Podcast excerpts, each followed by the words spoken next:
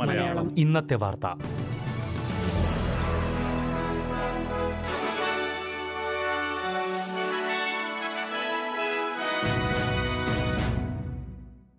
നമസ്കാരം. S B S Malayalam ഇന്നത്തെ വാർത്തയിലേക്ക് സ്വാഗതം. ഇന്ന് രണ്ടായിരത്തി ഇരുപത്തിയൊന്ന് ഡിസംബർ ഏഴ് ചൊവ്വ. വാർത്തകൾ വായിക്കുന്നത് ദിജു ശിവദാസ്. ഓസ്ട്രേലിയയിൽ കർഷക ആത്മഹത്യകൾ ഇപ്പോഴും ഉയർന്ന നിരക്കിൽ തുടരുകയാണെന്ന് പുതിയ റിപ്പോർട്ട്.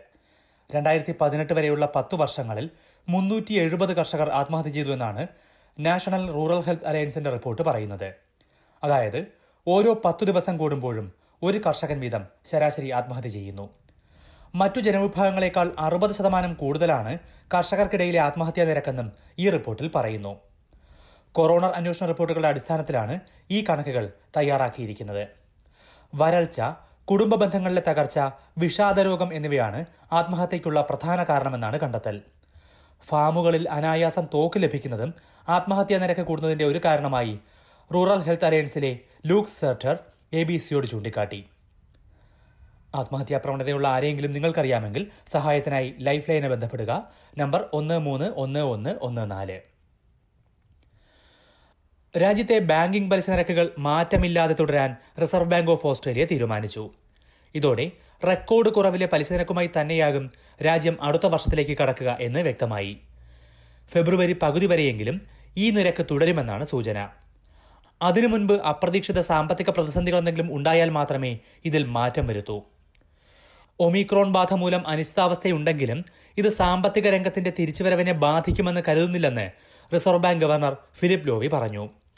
രണ്ടായിരത്തി ഇരുപത്തിരണ്ട് പകുതിയോടെ ഡെൽറ്റ ബാധയ്ക്ക് മുമ്പുള്ള സാമ്പത്തിക വളർച്ചാ പാതയിലേക്ക് രാജ്യം തിരിച്ചെത്തുമെന്നാണ് പ്രതീക്ഷിക്കുന്നതെന്നും അദ്ദേഹം ചൂണ്ടിക്കാട്ടി.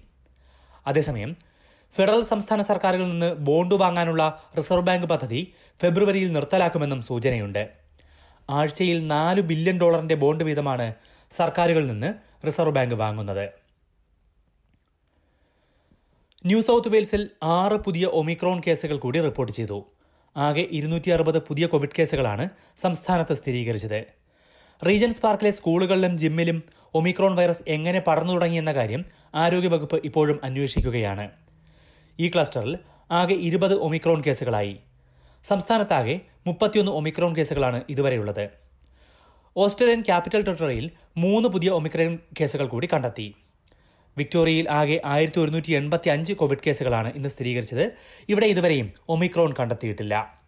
അതിനിടെ വിക്ടോറിയയുടെ അതിർത്തികൾ അടച്ചിരുന്ന സമയത്ത് ഇളവിനായി അപേക്ഷിച്ച ആയിരക്കണക്കിന് പേരെ അന്യായമായി വിലക്കിയെന്ന് ഓംബുഡ്സ്മാൻ കണ്ടെത്തി.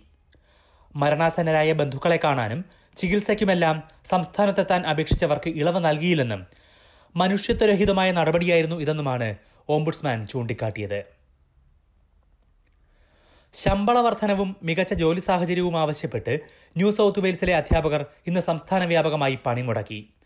പണിമുടക്കിയ ആയിരക്കണക്കിന് അധ്യാപകർ സിഡ്നിയിൽ പാർലമെന്റിലേക്ക് പ്രതിഷേധ മാർച്ച് സംഘടിപ്പിച്ചു.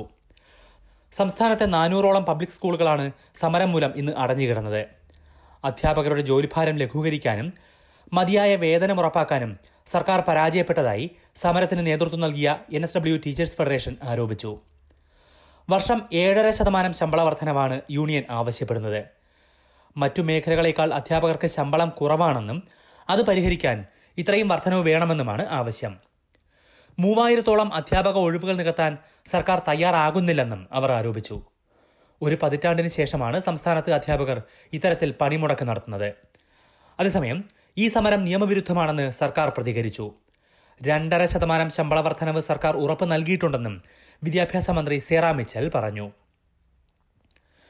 കോവിഡ് ഗൂഢാലോചനാ സിദ്ധാന്തം പ്രചരിപ്പിക്കുന്ന അമേരിക്കൻ ഓൺലൈൻ ചാനലിന്റെ പരിപാടിയിൽ പങ്കെടുത്ത നാഷണൽ സെംബിക്കെതിരെ സർക്കാരിനുള്ളിൽ വിമർശനം ഉയരുന്നു.